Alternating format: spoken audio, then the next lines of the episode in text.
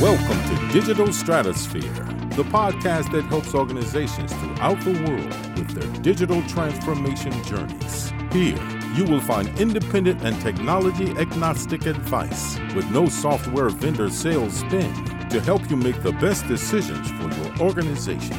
Whether you are in the process of selecting technology, in the midst of your transformation, or trying to get your initiative back on track, Digital Stratosphere provides expertise and best practices to help. Implementing Microsoft Dynamics 365 can be a game changer for many organizations. There's a lot of business value and ROI that organizations can get out of that technology, but there's also a number of risks that organizations commonly face when trying to deploy D365. But what exactly are those risks?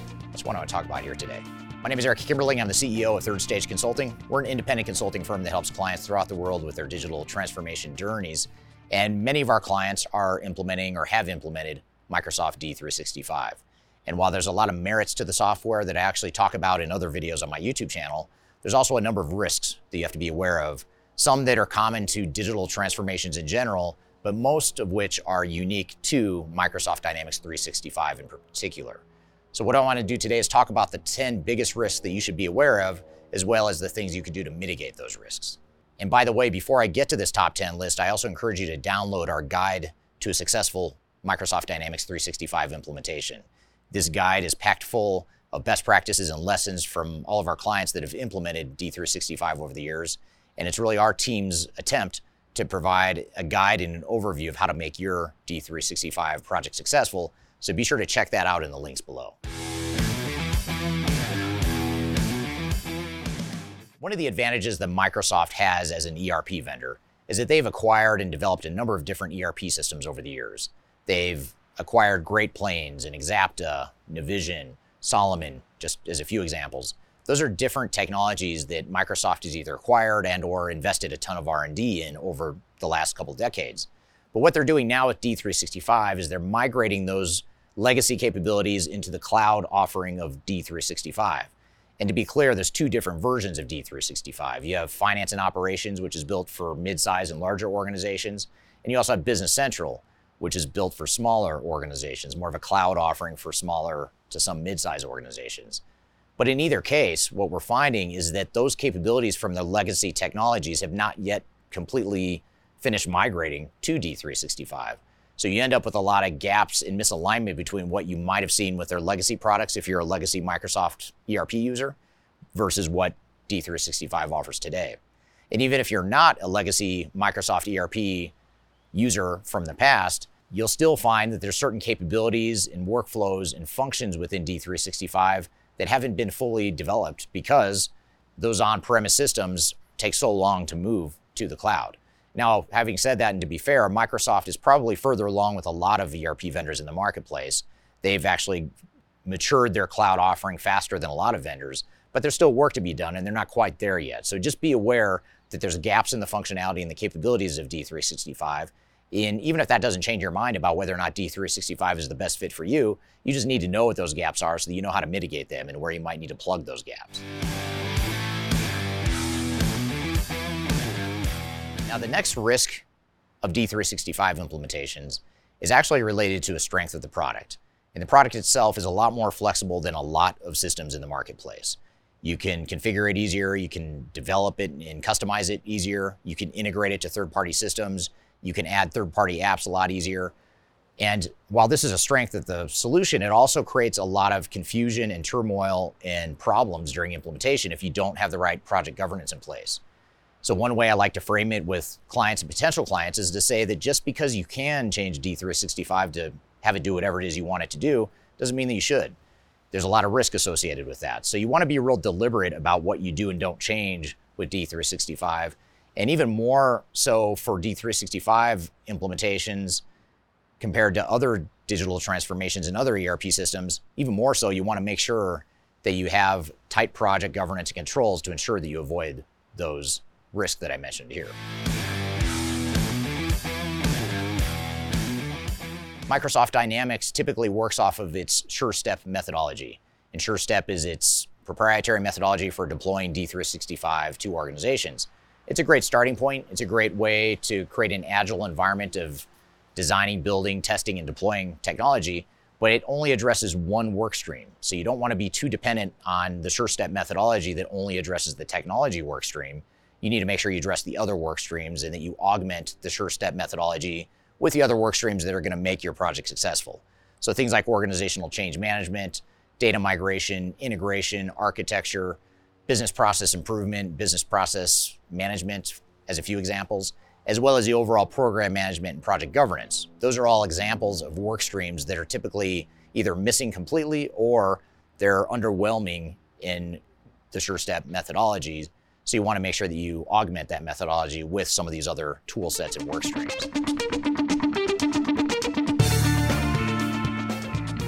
If you are trying to achieve digital transformation success, turn to Third Stage Consulting Group. Third Stage's independent and technology agnostic consulting team helps clients define their digital strategies, select the right software, and manage their implementations. With offices in the US, Europe, and Australia, our team helps the world's most forward thinking organizations through their transformation pitfalls and risks. Whether you are embarking on an ERP, HCM, CRM, supply chain management, or any other digital transformation, contact Third Stage Consulting to see how we can help you reach the third stage of transformation success. Learn more about us and download independent reports, videos, and other best practices at thirdstage consulting.com.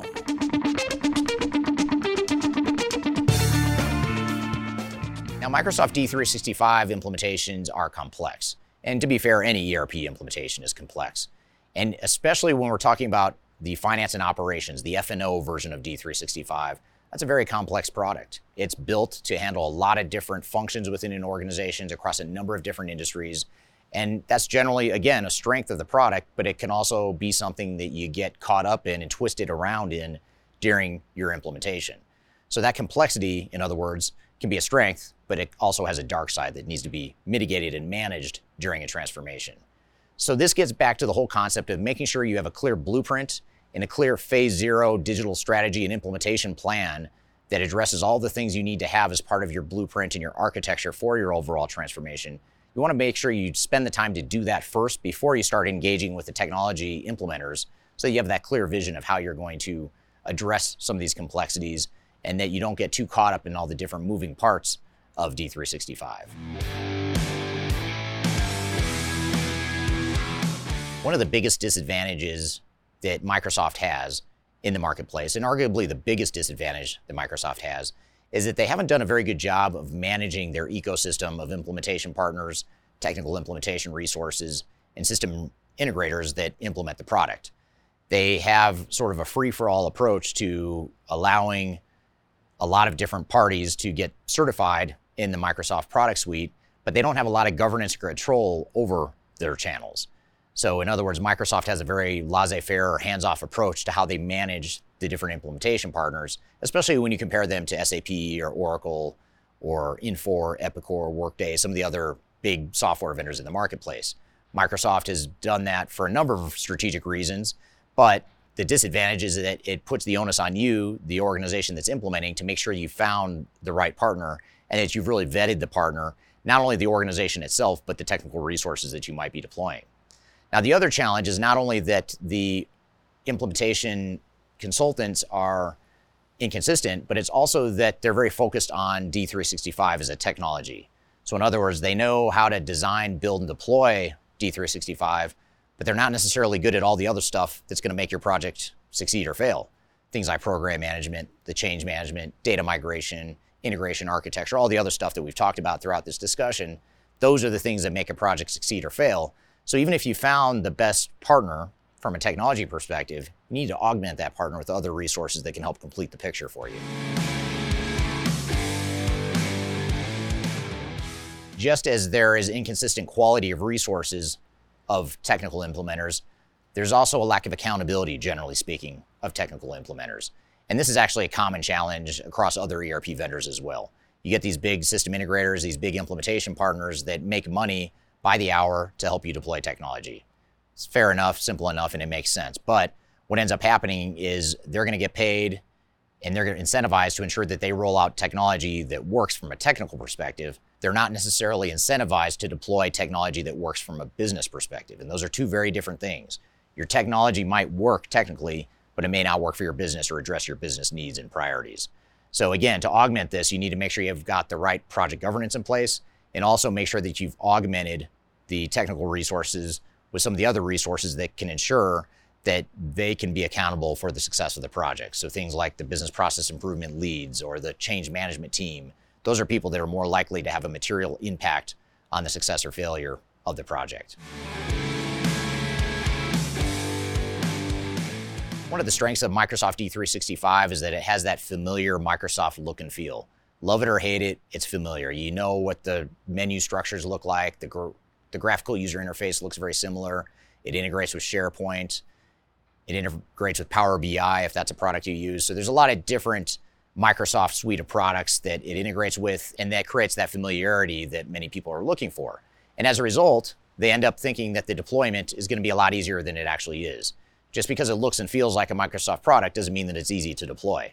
And so what that leads to is an inaccurate or an unrealistic plan and budget and resource plan that gets companies into trouble. So the key here is to make sure you've got a realistic plan and that you take an objective and technology agnostic view of what it's going to take to make your D365 project successful. And that's one of the things that companies like Third Stage can do is help you take a realistic view of what it's really going to take to complete your entire transformation, not just deploy technology that works from a technical perspective, but not necessarily from a business perspective. When organizations outsource their Microsoft Dynamics transformations to a third party like a technical implementer, they oftentimes abdicate responsibility or relegate responsibility for risk management to that third party. And ultimately, that's something that you need to bring in house, that whole risk management function. Most system integrators and technical implementers aren't good at recognizing risks, especially outside the realm of technology. They might be good at recognizing where the risks are if we change something in the software, or if the data doesn't flow the way it should, or if we don't test the integration points between two different systems. Sure, they're going to help identify those risks. But the majority of risks that we typically see and the most significant risks we typically see with organizations is outside the realm of deploying technology.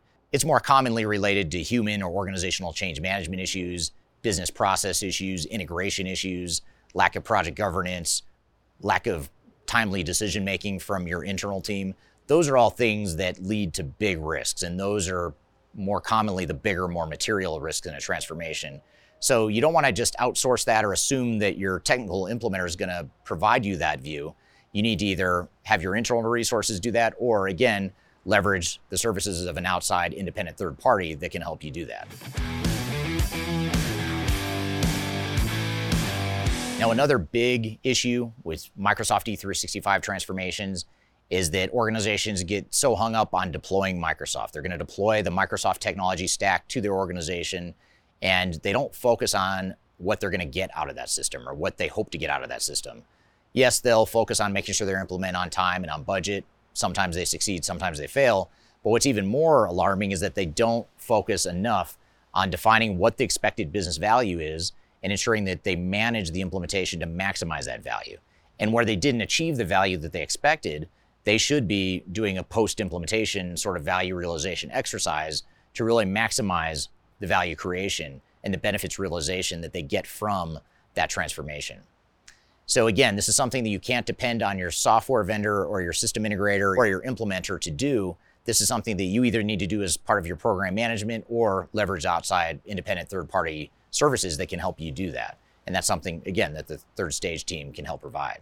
So these are some of the biggest risks you should be aware of as you go through your transformation. But what do you do about that? How do you overcome these risks?